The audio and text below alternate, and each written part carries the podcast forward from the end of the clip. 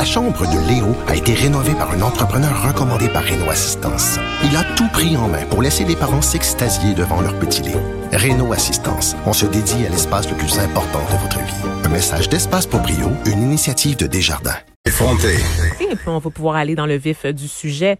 Alors vous le savez, on finit plus de voir la fin de cette crise. C'est long, le confinement, c'est long sur le moral, c'est long sur le corps, sur nos esprits.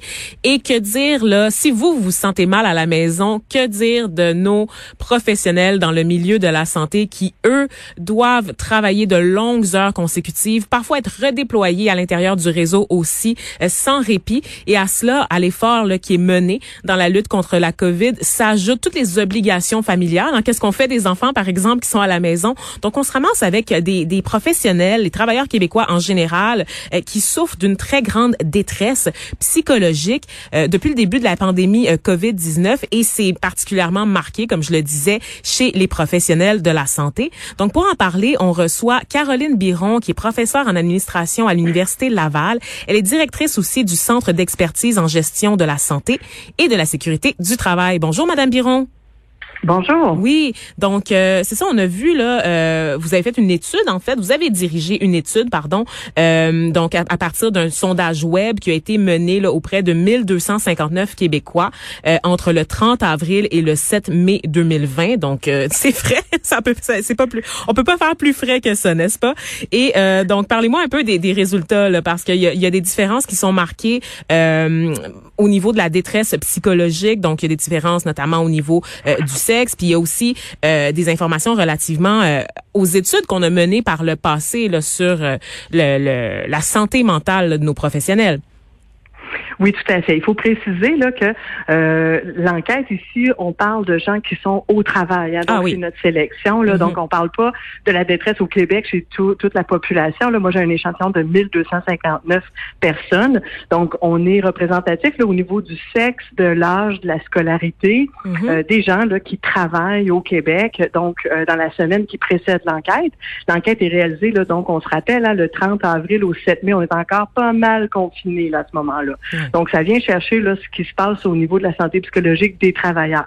Comment ça se compare avec ce qu'on avait donc avec une enquête populationnelle là, qui était avec 46 000 répondants oh, en 2015, euh, oui 2014. Là, ça c'était l'Institut de la statistique du Québec. Mm-hmm. Et donc, euh, on suit dans le fond la tendance. effectivement, les femmes rapportent davantage de détresse psychologique élevée que les hommes. À quel euh, pourcentage, quel taux?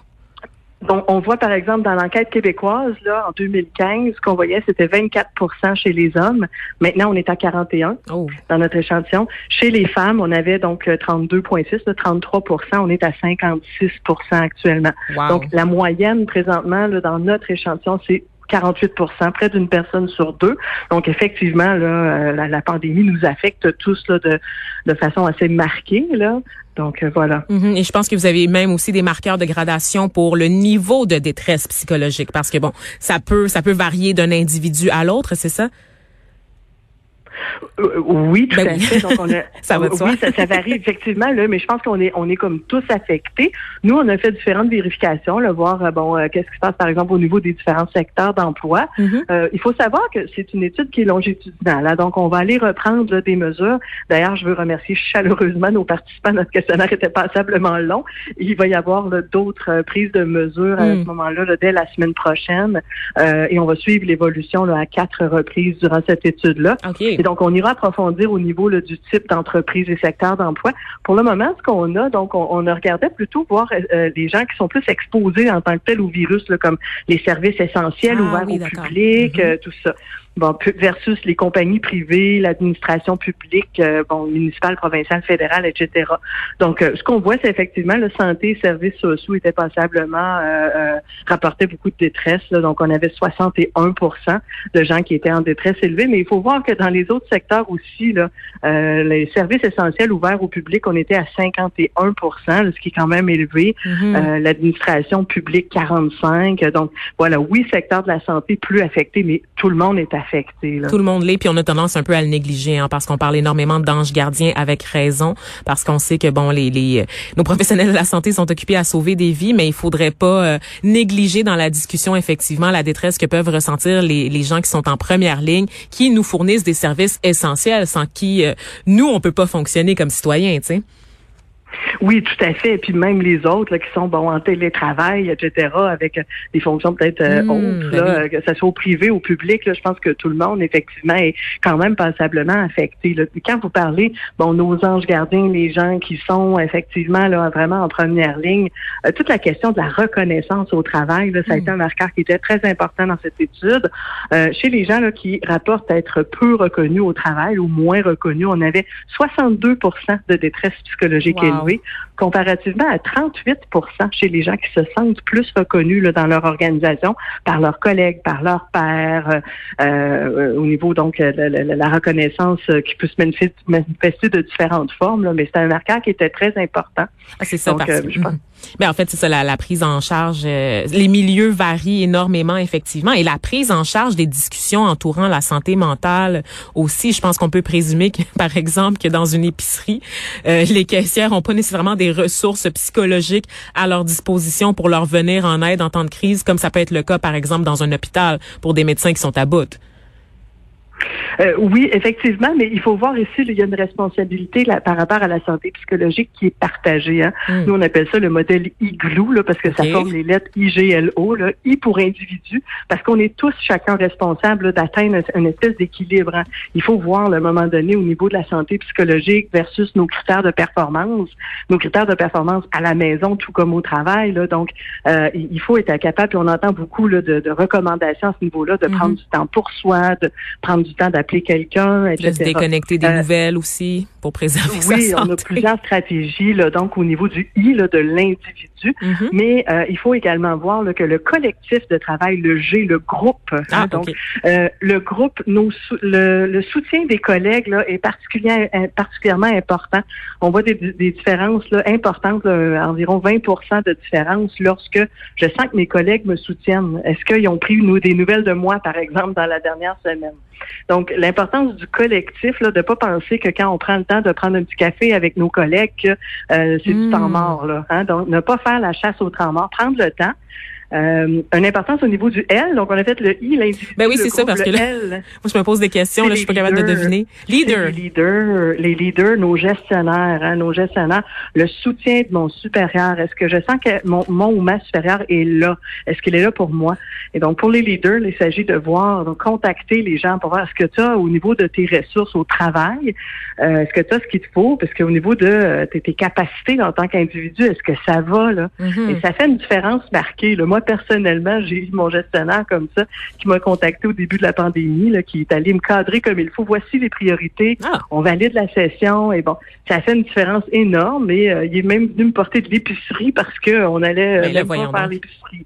Donc, euh, ça fait une grosse différence de sentir mon, mon, gestionnaire est là pour moi. Hein, donc, de sentir ça, là, ouf, on dirait que c'est, euh, c'est très aidant. Et la dernière partie, c'est le O, l'organisation. Ah. Donc, nos leaders, oui, nos leaders, d'ailleurs, euh, il faut les soutenir eux aussi. Hein. Il y a un humain derrière le gestionnaire. Mm-hmm. Et qui est lui aussi en détresse. Là. Les cadres de premier niveau étaient d'ailleurs euh, ceux qui rapportaient le plus de détresse dans mon échantillon. Oui, ils sont comme à, cheval entre les employés puis les cadres de niveau supérieur, hein, c'est ça? Ils n'ont pas vraiment de sympathie d'aucun des deux côtés. Oui, voilà. faut penser à demander à notre superviseur immédiat, ça va? Est-ce que je peux faire quelque chose pour t'aider? Il y a un humain là derrière le gestionnaire là, qui est lui aussi ou elle aussi débordé et hmm. qui a besoin d'être soutenu. Le haut, ben, c'est les enjeux de gouvernance dans nos organisations. Et ça, c'est probablement pour moi le résultat le plus frappant euh, dans notre étude. C'est toute la question de la bienveillance des organisations. Donc, est-ce que les, les, employés qui sentent qu'ils sont dans une organisation où on se préoccupe d'eux? Je vous lis la question. Là. La haute direction considère que la santé psychologique du personnel est aussi importante que la productivité. Ah hein, ça veut dire que c'est pas un tabou la santé psychologique chez nous. On en parle, on en parle ouvertement. Je reçois de l'information avec euh, mon superviseur immédiat qui me parle de ça. Les gens s'en sortent beaucoup mieux là, au niveau de la détresse. On avait 24% moins euh, de gens qui nous rapportaient de la détresse élevée lorsque l'organisation était bienveillante. Mm Mais on, on, comprend que bon, il y a eu des énormément de campagnes de sensibilisation quant à la santé mentale en général au sein de la, de, la population, euh, peu importe le milieu, là, pas nécessairement en lien avec le travail, mais juste de détabouiser certaines euh, conditions mentales ou maladies mentales. Donc on sait que la discussion est toujours euh, est en cours, est en continu. On le voit avec Belle pour la cause notamment. Donc il y a vraiment un mouvement par rapport à ça. Mais reste que collectivement, là, on va se le dire, la santé mentale, ça reste le parent pauvre là, des soins de la santé en général. C'est jamais une priorité pour personne. C'est même si on met ça au cœur euh, euh, de nos valeurs, par exemple dans, dans l'organisation, si même l'État québécois est pas capable de garantir des soins de la santé pour sa population, comment une entreprise privée qui a qui est justement contrainte à des objectifs de rendement peut se le permettre? Il faut voir à, euh, euh, partager la responsabilité. Là. Effectivement, l'État a un rôle à jouer, euh, les décideurs publics, les, les, tout ce qui se passe au niveau des politiques publiques.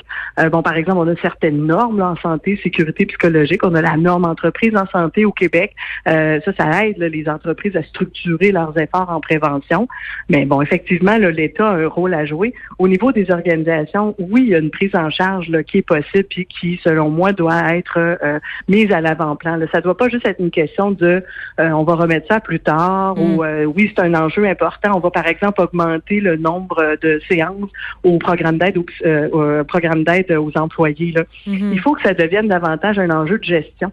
Si on avait par exemple un projet technologique puis on disait c'est notre priorité ça cette année, ben on aurait une équipe projet qui serait dédiée à ça. On aurait du personnel qui est payé pour s'occuper de ça.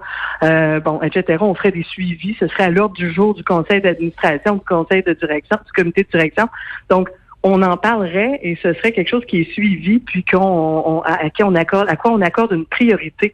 Mm. Et moi je pense que c'est là où on doit arriver dans nos organisations à, le mettre à l'avant-plan tout comme une autre fonction de gestion parce que c'est lié aux enjeux de performance. Hein. On est on, on a des problèmes avec l'économie et on va vouloir donc des employés qui sont performants. On a des pénuries de main d'œuvre. On veut des mm-hmm. organisations mm-hmm. en santé puis des employés qui sont et en santé et performants. Puis les deux sont étroitement liés là. Dans mm. les organisations bienveillantes, on a 12 plus de travailleurs hautement performants. Mais j'allais vous hein, dire, ben, euh, ça coûte des sous tout ça, mais dans le fond, ce qu'on constate, c'est que le rendement est beaucoup plus important que que l'investissement de départ. Ben, il faut, à un moment donné, c'est parce que c'est un cercle vicieux, hein, donc euh, il faut, ça, ça, peut être vicieux ou vertueux, là, selon comment on le prend, mais donc, euh, effectivement, je veux dire, il faut, on veut des organisations qui vont être performantes mm. et, des, et, des employés qui vont être en santé, puis pour atteindre l'un, on doit passer par l'autre, là. Alors, il y a ça, il faut, moi, je pense qu'il faut pas penser, on, ça va, ça va, ça va s'en aller tout seul, là. Euh, ça touche à la fois les télétravailleurs et les gens qui sont en, sur les lieux de travail, là, les, les facteurs de risque comme la charge de travail, le soutien, l'autonomie, la reconnaissance. Donc, ce sont des facteurs qui agissent et en télétravail euh, et pour les gens sur les lieux de travail. Mm. Il va falloir savoir s'adapter. Peut-être que pour, euh, par exemple, reconnaître un employé en télétravail, on devra former nos gestionnaires, par exemple, pour dire ben, comment on le fait, euh, comment ça marche. Et donc, c'est là où je dis, quand ça devient un enjeu de gestion, ben, on va y accorder une priorité, on va former, on va soutenir les gestionnaires là-dedans. Parce que c'est ce que j'allais vous dire, euh, justement, la question de l'adaptation, étant donné qu'on est en train de vivre une situation quand même qui est sans précédent. Donc, c'est normal que les chiffres, il y ait une augmentation par rapport à 2015, mais est-ce que ça veut dire que ça va rester élevé les niveaux de détresse au sein de la population une fois que la crise va être résorbée? Normalement, tout ce stress-là devrait retomber, non? en espérant que la crise soit résorbée. C'est ma, première pandémie, là. Honnêtement, c'est ma première pandémie. Moi aussi. Euh, oui. On vit ça en gang. Ce que je veux vous dire, c'est par on vit ça en gang, effectivement. je suis moi-même un parent en télétravail avec deux jeunes enfants. Euh, bon, on a vérifié hein, à cet égard-là, soit dit en pensant, est-ce que bon le télétravail pour les parents, ben oui, c'est moins de détresse, puis non. Ah oui, il semblerait ou plus de détresse. Là.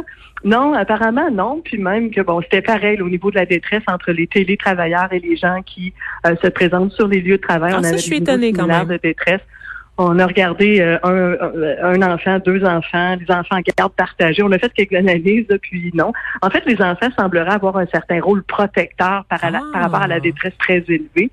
Euh, puis bon, pour avoir des jeunes enfants, là, quand tu passes une partie de jouer, euh, une partie de la journée à jouer à la tag ou à ça remplace peut-être la discussion à côté de la machine à café finalement. Ben peut-être, ou en fait, ça nous ça, nous extirpe là, de toute la l'anxiété et euh, tout ça là, par rapport à la crise. Euh, ce que je veux mentionner, c'est que j'ai des collègues en France avec le cabinet de consultation empreinte humaine qui ont fait une étude similaire avec le même indicateur pendant le confinement avec un échantillon représentatif des travailleurs français. Ils trouvent des taux de détresse tout à fait comparables. Ils sont avec 44% Donc, on est tout à fait comparable à nos cousins français. On n'est pas pire. Nos emplois, nos entreprises sont pas pires ou moins pires hmm. que euh, en France. Donc, euh, je pense à, prendre en considération. Puis, on va suivre l'évolution. Dès la semaine prochaine, on a une autre vague de sondage qui part. On va suivre ces 1259 euh, personnes-là. puis, on espère fortement qu'ils vont accepter de collaborer. Mais on espère aussi parce que au bout du compte, c'est pour tout le monde en fait cette étude-là. Donc, on va suivre justement les résultats avec une attention toute particulière. Donc, je vous remercie d'avoir pris le temps de jaser avec vous, avec nous, pardon, que dis-je, parce que c'est un plaisir de jaser avec vous. En fait, Madame Biron, c'est ça que je veux dire. Donc, euh, Caroline Biron, professeure en administration à l'Université Laval, directrice du Centre d'expertise en gestion de la santé et de la sécurité du travail. Merci encore une fois d'avoir partagé les, les, résultats de votre étude avec nous. Merci. Merci. Je voudrais également remercier là, toute mon équipe de recherche, en particulier mon statisticien Hans Ivers. Euh, merci. On le salue. De 13 à 15. Les